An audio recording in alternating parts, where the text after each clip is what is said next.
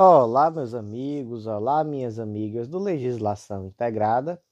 Aqui quem fala é o professor Bruno Valente e a nossa conversa de hoje é sobre Jurisprudência em Teses do STJ, edição de número 198.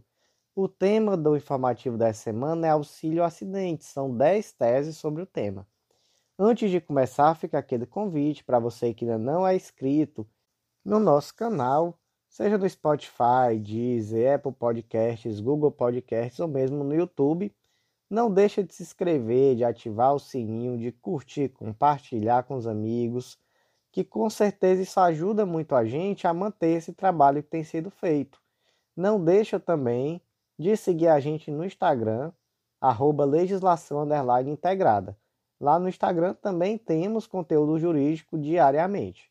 Então, sem mais delongas, vamos para a primeira tese do dia. Tese 1. O benefício do auxílio acidente, no caso de contribuinte que perceba remuneração variável, deve ser calculado com base na média aritmética dos últimos 12 meses de contribuição. Gente, em primeiro lugar, o que é o auxílio acidente? O auxílio acidente é um benefício previdenciário. Ele está previsto lá na Lei 8.213 a partir do artigo 29. Esse benefício previdenciário ele tem um caráter indenizatório e ele é devido quando o indivíduo que é segurado da Previdência Social sofre um acidente. Em virtude desse acidente, ele fica com sequela permanente que lhe traz uma redução na sua capacidade de trabalho. Então, em regra, como é que funciona? É, qual é o termo inicial em regra? Normalmente o indivíduo ele se acidenta, ele fica recebendo auxílio doença por um tempo, posteriormente ele volta a trabalhar, só que com uma sequela que lhe trouxe ali uma redução da sua capacidade de trabalho, e em virtude dessa sequela, ele fica recebendo esse benefício, que é um benefício de caráter indenizatório e que corresponde a 50% do seu salário de benefício. Ele recebe até quando? Ele recebe, via de regra, até a aposentadoria. Ele não pode acumular com a aposentadoria. Então, aposentou, para de receber o auxílio acidente. E aí, gente, como eu já disse, o valor é 50% do salário de benefício. E a quanto equivale o salário de benefício no caso do auxílio acidente? Como a gente já conversou, normalmente, antes de receber auxílio acidente, o indivíduo vai receber um auxílio doença. E aí existe um teto para o valor do, desse auxílio doença. O auxílio doença não poderá exceder a média aritmética simples dos últimos 12 salários de contribuição, inclusive em caso de remuneração variável. E aí, não se alcançando o número de 12 salários de contribuição, vai ser a média aritmética simples da, dos salários de contribuição existentes. Esse é o valor teto do auxílio-doença. Está lá no artigo 29, parágrafo 10. E aí, gente, o que que se entende aqui? Que no caso do auxílio acidente, ele vai ser 50% do salário benefício referente ao benefício que lhe deu origem. Então, no caso aqui, estamos falando de um auxílio-doença. E aí é que vem a, a questão da tese. E se o indivíduo recebia remuneração variável. Então, por exemplo, ele recebia adicional noturno, hora extra. Esses valores, eles entram nesse cálculo do salário de contribuição para efeitos desses 12 meses? E aí a resposta é sim. Então, essa média aritmética simples dos últimos 12 meses, ela leva em consideração, inclusive, aquela remuneração variável. Então, por exemplo, hora extra, por exemplo, adicional noturno e etc. As teses 2 e 3 serão analisadas em conjunto. Tese 2. O segurado, vítima de novo acidente, faz jus a único benefício de auxílio acidente, somado ao salário de contribuição vigente no dia do infortúnio. Tese 3. Não é possível o acúmulo de mais de um auxílio acidente, mas, na hipótese de novo infortúnio, admite-se o recálculo do benefício que já vinha sendo pago, somando-se ao salário de contribuição em vigor no dia do segundo acidente. Gente, há uma súmula do STJ, inclusive que é a súmula 146, que diz que o segurado, vítima de novo infortúnio, faz jus a único benefício somado ao salário de contribuição vigente no dia do acidente.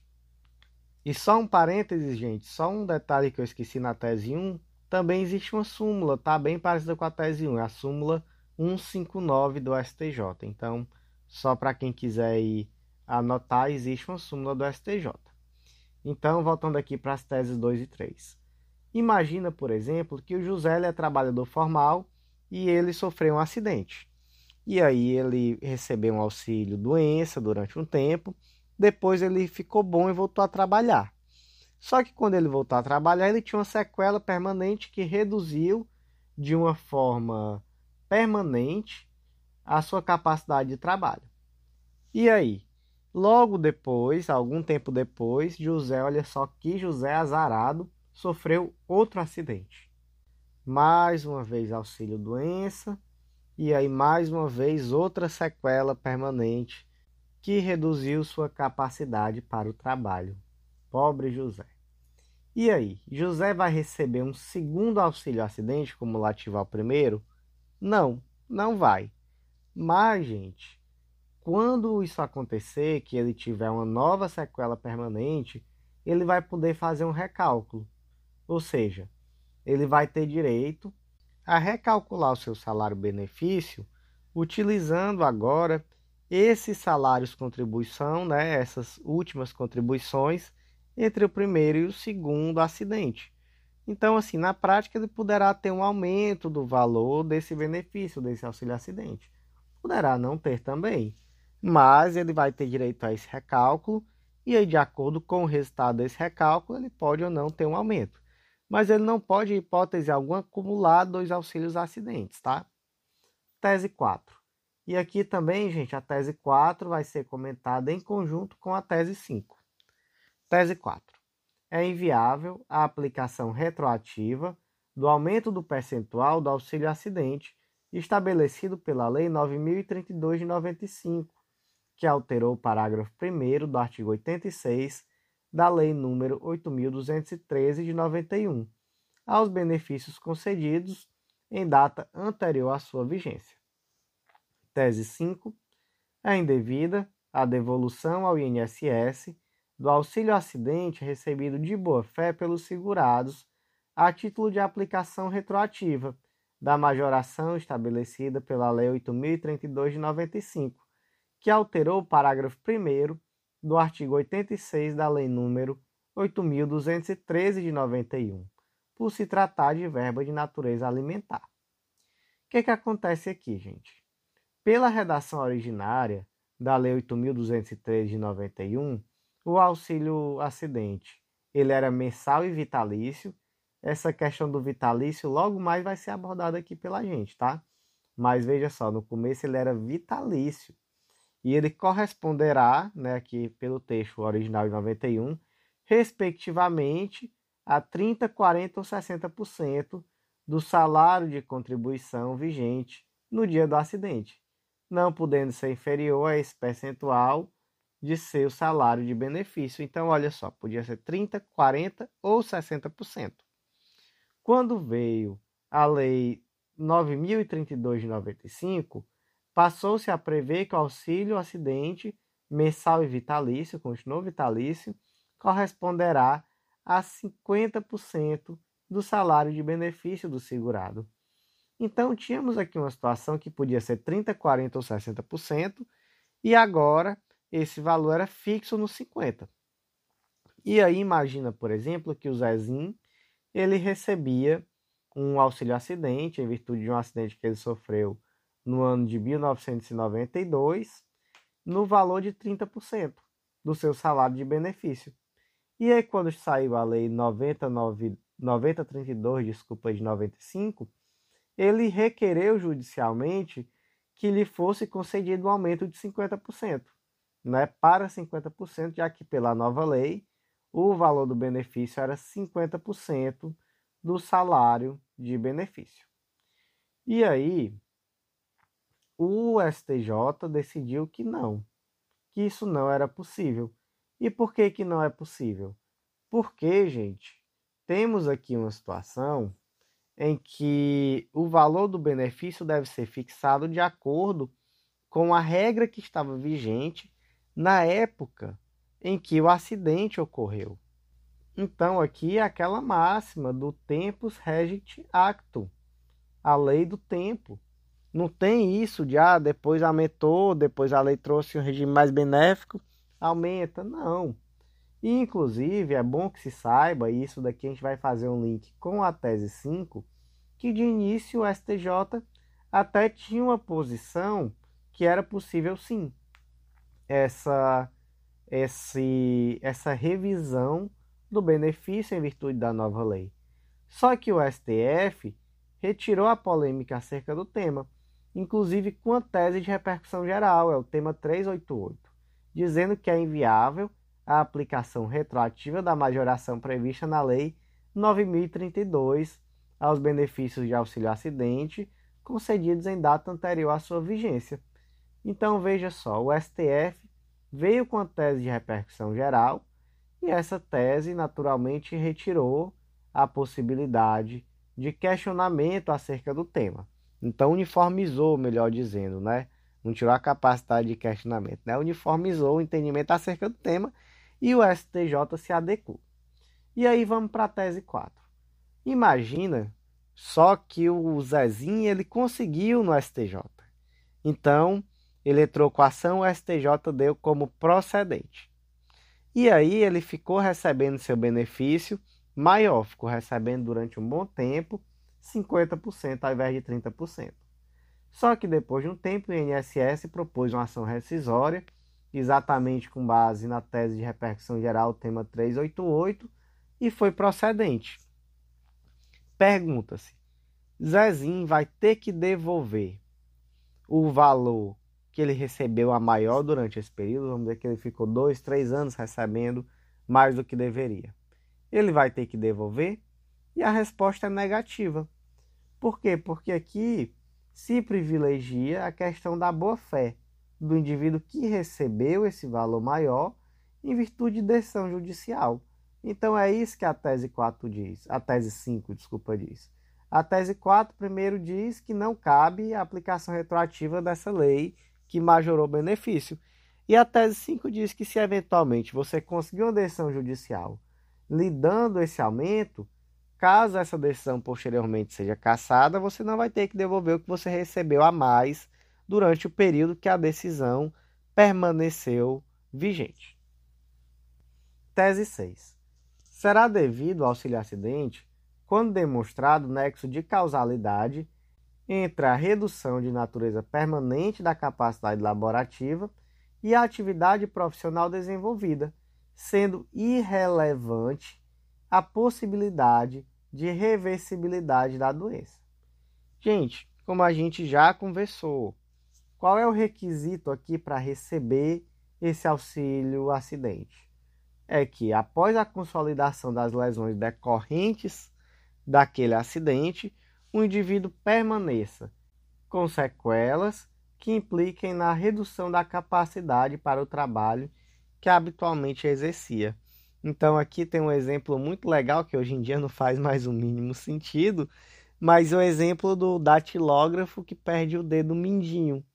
Então ele é datilógrafo, ele perdeu o dedinho e agora ele vai digitar mais devagar. E, gente, para quem não sabe o que é um datilógrafo, também não é do meu tempo, não sou tão velho assim, mas era máquina de escrever, né? Existia essa profissão no passado do, do indivíduo que escrevia em máquina de escrever. Mas agora vamos para o um exemplo que não tem nada a ver com datilógrafo. Eu não sei nem porque que eu dei esse exemplo. Porque, enfim, me veio à cabeça de fato. É, suponha que o indivíduo propôs uma ação requerendo auxílio acidente, ele tem esses requisitos todos, né? ele de fato sofreu um acidente, resultou uma sequela permanente que reduziu a capacidade para o trabalho que era exercido, e aí esse indivíduo requereu o benefício. Só que o juiz indeferiu sob o argumento de que de fato ele estava com a sequela, mas essa sequela poderia ser reversível através de fisioterapia disse: olha, vá fazer fisioterapia e fique bom porque você está com sequela, mas essa sequela é reversível. E aí pergunta-se: Esse indeferimento é correto? E, gente, não, não é correto, tá? Não é correto, inclusive, já foi julgado um recurso repetitivo sobre o assunto, é o tema 156 do, do STJ, que é igual à tese aqui 6, e, esse, e essa decisão foi exatamente no sentido de que não é possível indeferir o auxílio acidente sob a argumentação de que aquela lesão que foi causada ela é reversível. Então, não, mesmo que eventualmente com fisioterapia, com tratamento, seja possível a reversão dessa sequela, mas enquanto a sequela existe, é necessário sim o pagamento do auxílio acidente. Tese 7 e 8 vão ser analisadas em conjunto. Tese 7. Comprovados o nexo de causalidade e a redução da capacidade laborativa, mesmo em face da disacusia em grau inferior estabelecido pela tabela Fowler, subsiste o direito do obreiro ao benefício de auxílio acidente. Tá estranho, né? Isso aqui, gente. Que raios é disacusia e o que tabela é essa? Mas calma lá, a gente vai conversar sobre isso muito rapidamente. Tese 8. Para a concessão de auxílio acidente, fundamentado na perda de audição, e aqui, gente, melhor, né? Perda de audição fica mais claro do que desacusia, mas é, é basicamente a mesma coisa, tá? Para a concessão de auxílio acidente fundamentado na perda de audição, é necessário que a sequela seja ocasionada por acidente de trabalho e que acarrete uma diminuição efetiva e permanente da capacidade para a atividade que o segurado habitualmente exercia. Gente, temos também aqui uma súmula, que é a súmula 44 do STJ, a definição em, ato regulamentar de grau mínimo de desacusia não exclui por si só a concessão do benefício previdenciário. E aí, gente, o que é que desacusia?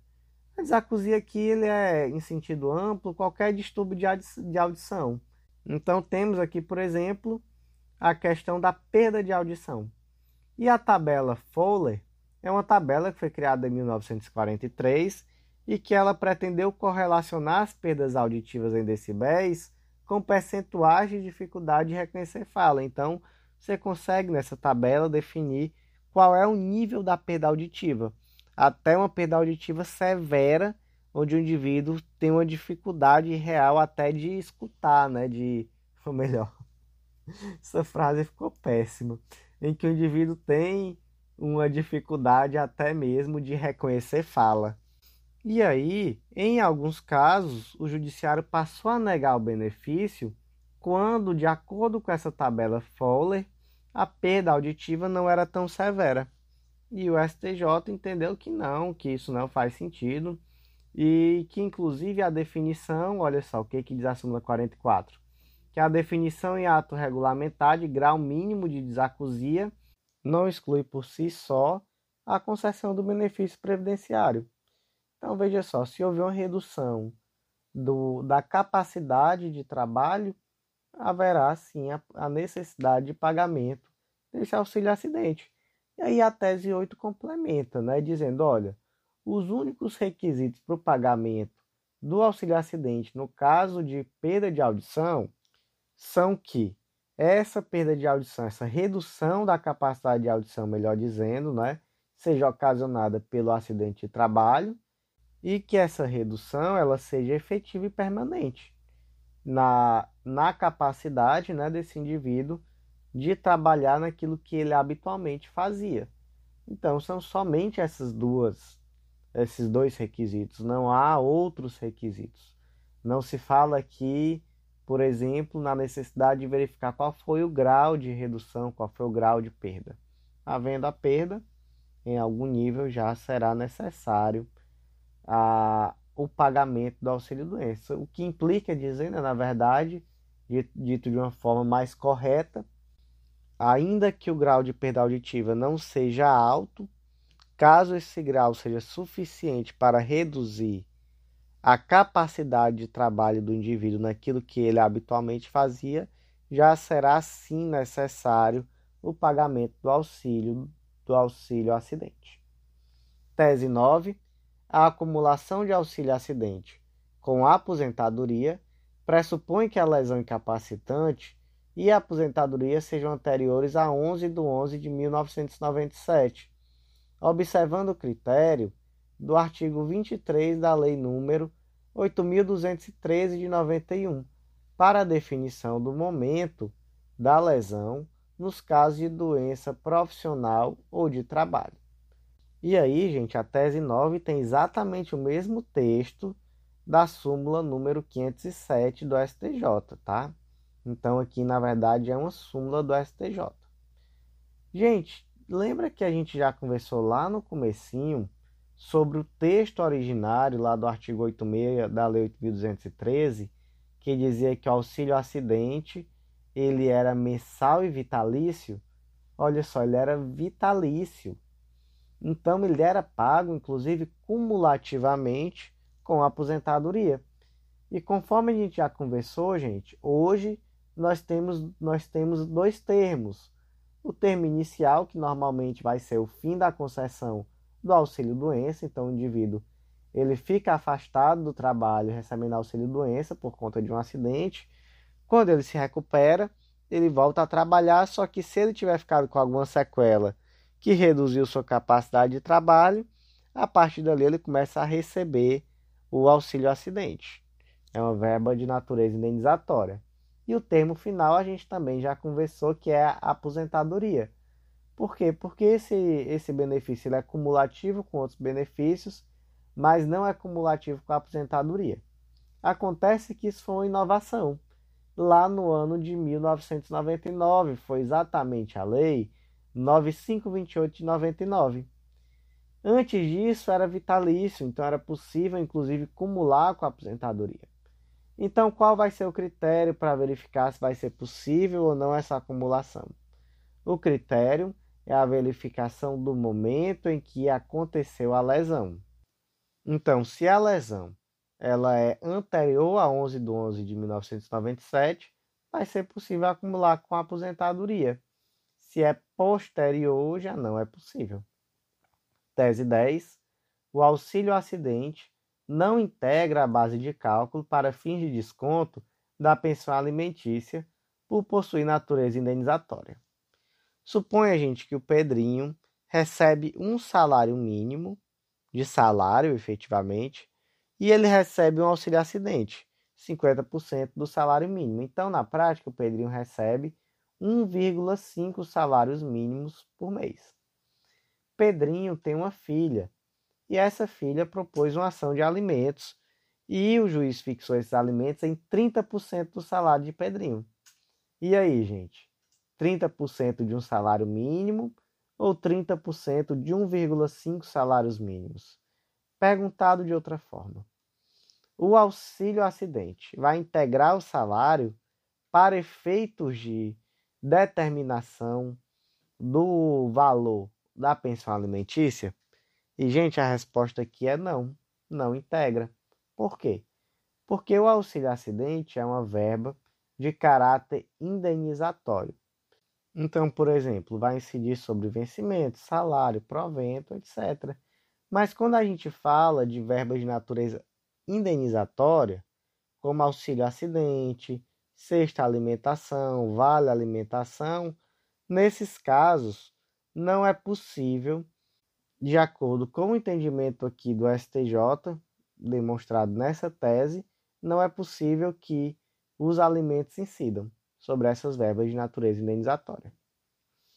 Então, gente, por hoje foi isso. Eu agradeço muito a você que ouviu até o final e faça aquele convite de sempre. Não deixa de acessar legislaçãointegrada.com.br. Não deixa de conhecer o Clube da Lei, esse clube de membros que traz um estudo super completo, organizado e atualizado de lei seca e jurisprudência. Com certeza é aquilo que falta através de vários e vários planos de leitura feitos de acordo com as carreiras e também focados em edital, uma única assinatura para todos os planos de leitura. Com certeza é o que falta para você organizar seu estudo, melhorar nas provas e muito, muito em breve conseguir sua aprovação. Não deixa de vir fazer parte, eu te aguardo e te aguardo também no nosso próximo podcast.